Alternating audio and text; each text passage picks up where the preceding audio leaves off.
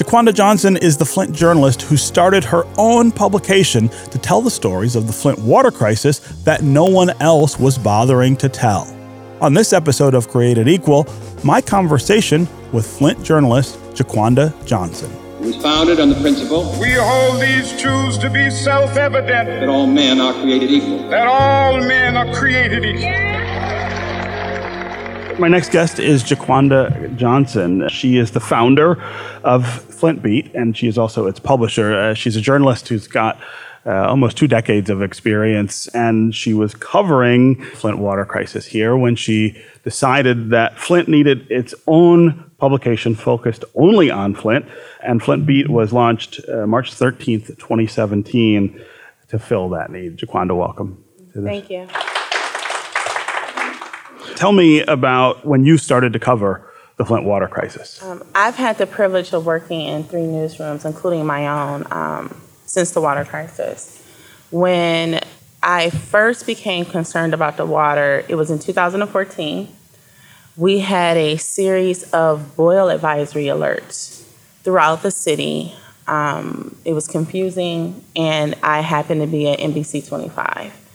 And I remember being in a newsroom and a council person called and there was a oil advisory alert a council person called and he was saying his nephew had drank the water and he was throwing up blood. Uh, the well producer matt bliker he, he looked at me and he said this water thing is not over. He's like this is just the beginning. And we kept an eye on it locally. All the local newsrooms they were writing collections of stories about this rash of boil advisory alerts it just wasn't getting picked up nationally. After that, you know, like I have family predominantly on the north end of Flint. And when the crisis did catch national attention and lead kits started rolling out, my grandfather is almost 90 and he lives on the north end of Flint in the first ward. And I remember going to his home.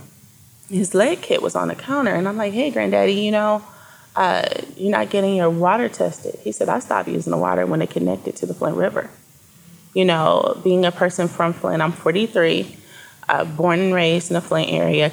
I just remember the stories and that we would say about the Flint River and the things that you could find in the Flint River and just, you know, from being around here. And so I guess in one breath I was surprised that he hadn't tested his water, but then in another, I wasn't surprised that he didn't want to drink the water. Yeah. You know, and so my journey really was from a, a very, very personal experience as I watched my family go through it, or a cousin calling me first thing in the morning because she woke up and someone overnight had delivered all these cases of water and left them on their porches.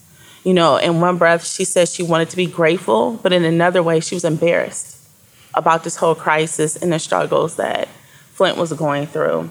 Or um, my ex husband, he lived in the city of Flint, and I remember getting the mail, and my daughter had a food benefit card. I hadn't applied for it, but somewhere in there, it was noted that she spent time in the city of Flint. I live two minutes outside of the city now. And so, in feeling angry about that, and being from this community, and seeing people out and going to these meetings, and some going as a community member, but not necessarily media. So I've been privy to a lot of behind the door conversation as we took this journey. It's just been a, a roller coaster of emotion. And even being here, because I read Dr. Mona's book, you know, it gave me an excuse to read a book because this has worked for me. and um, I read the book, and now I'm sitting here, I'm kind of, I'm shaking a little because I just started taking this journey and it reopened up some wounds and emotions that I didn't know were still there and that I have to still kind of navigate through. So, so uh, in February of 2016, you were quoted uh, in Media Matters for America saying the Flint water crisis went under the media's radar. It was lost in what's trending on Twitter, who liked what on Facebook, and the next pop and pics on Instagram. Journalists have become lazy. We wait for the obvious and jump on trends. Flint's water crisis didn't make the social media cut, so it was missed. It didn't make headlines like the Charleston killings, Ferguson protests, or over Michael Brown's death, or Eric Garner's choking. Is it racism? Is it classism? Is it both or neither? I don't know. So that's three years ago. Three years ago, Yeah. um, I still had the feel- fire in me.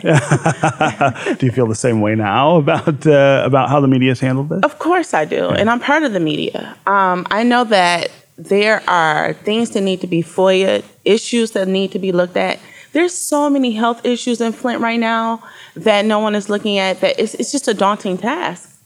I'm one person in my newsroom, and last year we had the Society of Environmental Journalists here, and I gave a tour of the city of Flint, and I took them on a real tour. We mm-hmm. went on the east side, we went on the north side. They went to a senior center, and what I told these journalists, there's about 40 of them, and I said, you know, I said, I'm glad you're here. I said, but if you do not tell these stories, if you do not write about this, you may as well not be here at all. I think I've seen maybe five stories with 40 news reporters. I have 40 news reporters standing in a, a yard on the north end of Flint talking to one of the youngest Legionnaires cases that the city's had. She has since died. You know, so I feel like as a journalist, no, we're not doing our jobs. We lo- we use excuses. We talk about management and our hands being tied with metrics and analytics, but we got this beautiful thing called the internet. You know, um, if we just took a little time and used our voices to shed light on these issues and tapped into the resources we have, we could be doing a much better job. So that's a great way to segue to talk about Flint Beat, uh, which you founded to to try to do this differently, right? Yeah, I'm trying. Um, again, I'm a newsroom of one. Uh, on occasion, I do get freelancers. I have a really, really great young man named Andrew Roth that covers state news for me. He's just awesome. That was sent by way of another local journalist, Tom Sumner. I have a list of about 40 stories right now that I've had for about a year and a half, and they're still not Forty stories you feel like need to be done. they need to be done Yeah. and they no other news outlet has did them we have three tv stations here in flint we have one legacy newspaper here in flint myself and i can think of three other niche publications here in the city of flint. And it's just not being done. The stories are just not being reported. As as it's been said many times before flint is not just in a water crisis. We have other issues in this city and i just don't think that we're doing our jobs. So, talk about the effect of your journalism, which is now separate from, you know, the legacy uh, institutions and organizations in town. Is it having an effect on the, on, on those organizations? Is it is it saying to them effectively, you know, uh, change the way you do things and maybe pay more attention to these things? Uh, I don't I don't know. I work well with one TV news station here. So so this is what happens to me. I get stories all the time. I get phone calls, I get emails, and I'm not one of those publishers or media owners that really cares that I have to be first or I have to be the only publication to do this story. And so when I don't have time, I share. And so I have one TV station that worked really well with me. If I called a reporter, gave a tip, they will get on it. I just don't see them as my competition. And it's because the way I approach news. I'm a Flint girl, and so I start with Flint and then I work my way up. For me, what's important is the residents' voice, the community's voice, not what elected officials have to say, even though I love the congressman. Um, I just feel like that these are the people who haven't been heard. And I never say uh, voiceless. They have a voice, they just didn't have a platform. I serve as that platform, that vehicle, so that if they have an issue, they can be heard. I have literally written a story about a bacterial issue in Flint that no other agency was covering, called the health department, was lied to, and then the next day they drop a press release about that bacteria. You know, I it's just so much that needs to be done here. I don't know what effect I have outside of I remember covering City Hall, working my butt off and looking up, and finally they started sending someone too. Hmm. You know, I had a journalist tell me, Well, you've been covering City Hall every day. it seems like they finally sent me out here, you know, which is great because I just want the city covered. I just want us to have an impact. I just want us to empower and inform the community. And so I guess for me, I don't have the agendas. I don't I'm not making the salaries, you know, that some newsroom managers make. I um I don't really care about the clicks and the metrics. I don't. You know, I care that when I go to a meeting or if I'm out in the community with my kids, somebody says, "Hey, I read that story."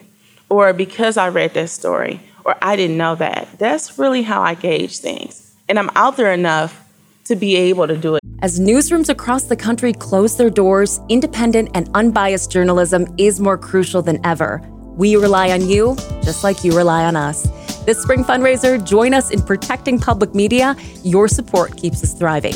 Invest in WDET's next chapter at WDET.org or tap donate in our mobile app. That way. Uh, do, do you think um, uh, the crisis itself might not have unfolded the way it did if media had been paying t- attention differently than they were? That's a loaded one. um, I know it would have. It's, at one point, we had something called investigative reporting, right? You know, and it was a beautiful thing. You know, as a journalist, you was a watchdog over these systems. And you didn't care if ads were selling. You was just out there to make a difference in communities. I think that when the talks of the switch started, when it literally, when they said, we're considering doing this, as journalists, we should have dug deeper, including the history of Flint. I mean, some stuff was too obvious you know, um, the factories being here, the reasons why the city wasn't connected to the Flint River anyway. The river's already always been there, right? And so we we should have been asking those questions, and we weren't. And now we're here. And I say we, I include myself. At the time, I was not in Michigan, but I include myself in that. I should have asked more questions too. In, in 2014, I was working in a newsroom.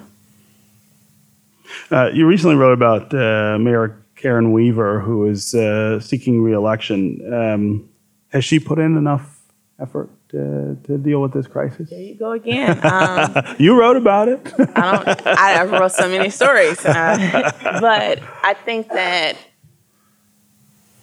no. I, and then that's all transparency there. I, I think that her coming in, she was very green, new to politics. You know, I think that there was so much damage done and so much baggage there that it was impossible for her to come in as green as she was, as new as she was, and tackle a problem like this. I feel the same about some of the people she put in place in departments. This was a crisis that no one had a book to navigate through this. And if you were not a person that already knew the systems and how to work it, that made it even worse. Like, I'm still confused as to why Flint's infrastructure is not done. You know, what's taking so long replacing these pipes? You know, why do we keep going left and right when there's this straight line? You know, just replace the pipes. I think that if the people who did the damage had to do the repair, we might be in a better place. You know, I think that that should have really been state led for that to happen. But it's, we're in a situation of learning when we need experts. Expand the, the, the, the critique there to, to leadership more generally. Uh, oftentimes we see crisis inspire leadership or new leadership uh, in communities. And that new leadership comes forward and, and does things differently and, and maybe gets things uh, done more effectively. Has that started to happen here in flint in your opinion? Are you anticipating that it will? Oh yeah. I think the crisis birthed some really really strong community activists people who probably didn't know they had it in them until the crisis happened right we started to see new faces, new people popping up at city council, folks protesting. They're just ready. But they're the same people today.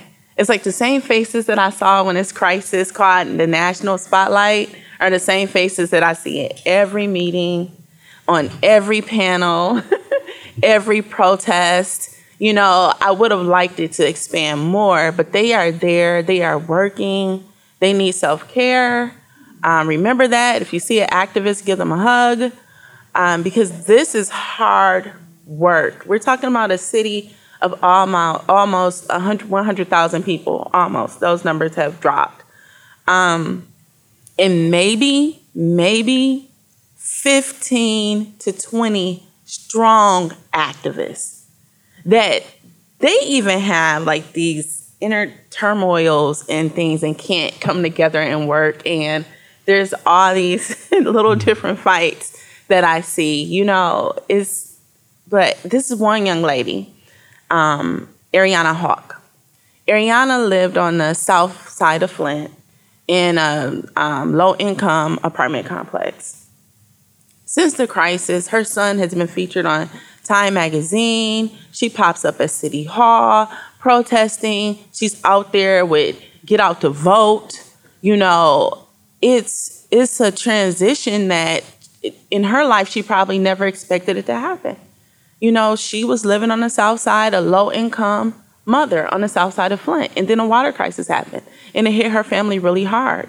You know, so so to see young people like that, vocal, still doing her, still rocking her Jordans with her little flavor, mm. you know, but she's making an impact and she's reaching people her age. She's reaching millennials that some of us we just we can't reach them.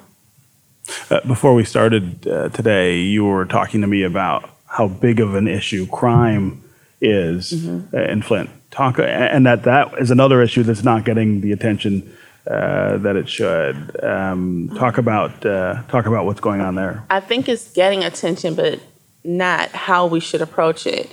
One of our goals at Flint Beat was to introduce solutions journalism to the city. And that is not just focusing on a problem, but seeing how the community is maybe coming together to solve it or how other communities are solving it. And so we have a page dedicated to gun violence. And in it, we wrote a story about uh, cure violence and violence interrupters and what this looks like and how it's being implemented in other communities. I think that, of course, we see the stories that say, you know, X, Y, and Z was shot on this day, they're dead. But we don't see, oh, maybe we need to take this to the community and have conversation and start organizations, you know, right in the thick of these communities with people who are from those communities, people that are recognized in those communities, people that neighbors know, so that we can decrease this. Like, what does that look like? We're not even looking at things like that. We automatically look at things like, we need more police. That might not be the answer. And in my research, I'm finding out it isn't.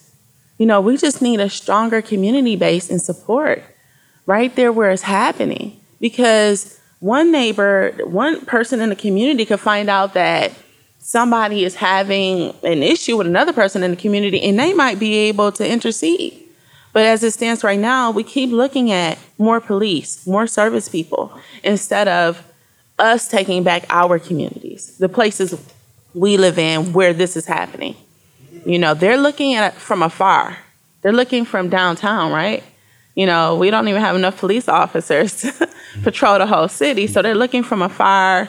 And we need to do it right there where it is, the heart of the problem, and step up and take care of our neighborhoods. That's the only way it's going to get done. Like, I, Go ahead. Dr. Mona, in her book, she said, unless someone like you cares a whole awful lot, nothing is going to get better. It's not. And she quoted Dr. Seuss the Lorax. That's a powerful statement. If they are not like you, if they haven't been through your journey, they might not understand you or what you need to get the job done, right? So ain't nobody better to do it but you. And so we have to start thinking like that instead of looking for these officials and these people to take care of us. We got to take care of each other. It starts with our neighborhoods and our communities and us. Okay, Jiquanda Johnson of Flint Beat, thanks very much for being here. On the next episode of Created Equal, we'll talk with the first mayor in the country to successfully push to remove all lead water lines in his city. Our kids are drinking this water, so we just assumed the answer would be everything's fine. That here's the data, here's the testing. Surely we're testing the water for lead. But actually, there was a real issue, and we were convinced, and so we decided the lead pipes had to go. Created Equal is a production of WDET, Detroit's NPR station. Our executive producer is Joan Cherry Isabella. Our producers are Elena Fruget, Jake Neher, and Anna Marie Sysling. Our sound engineers are Matt Trevethan, Rowan Niemisto, and Rasan Cherry. Senior editor and musical composer is Sam Bobian. Our digital and social media team is Maida Stangy, Shiraz Ahmed, and Tony Brown. I'm your host, Stephen Henderson.